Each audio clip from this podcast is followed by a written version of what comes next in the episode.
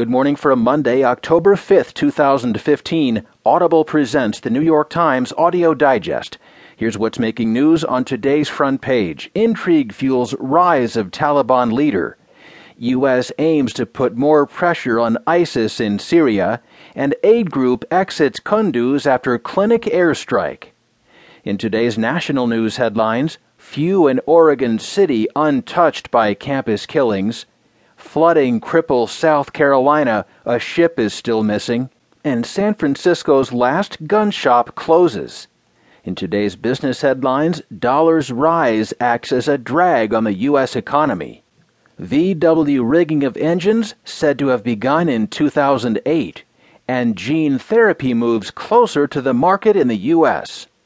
There will be more business stories, more national and world news, a roundup from the sports page, and New York Times columnist Charles Blow. Now, as selected by the editors of the New York Times, here are the stories on today's front page.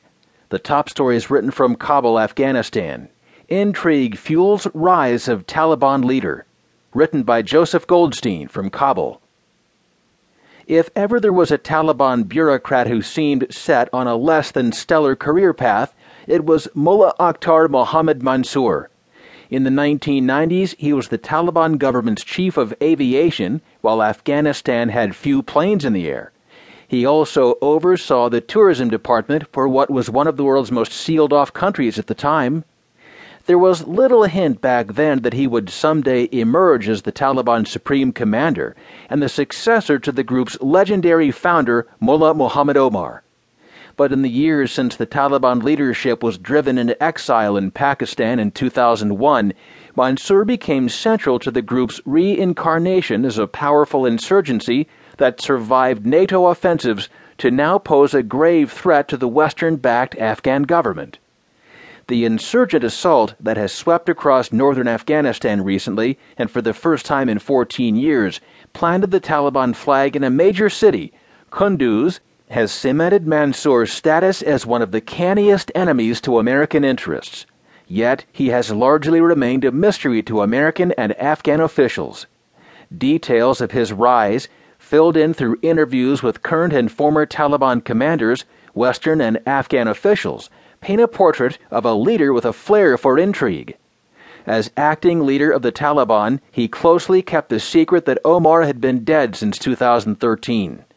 And he wielded that edge powerfully, issuing orders in Omar's name, moving against rival Taliban commanders and consolidating power, according to Afghan and Taliban officials. He has also benefited from a powerful alliance with the Pakistani military spy agency Inter Services Intelligence, the original sponsor of the Afghan Taliban insurgency.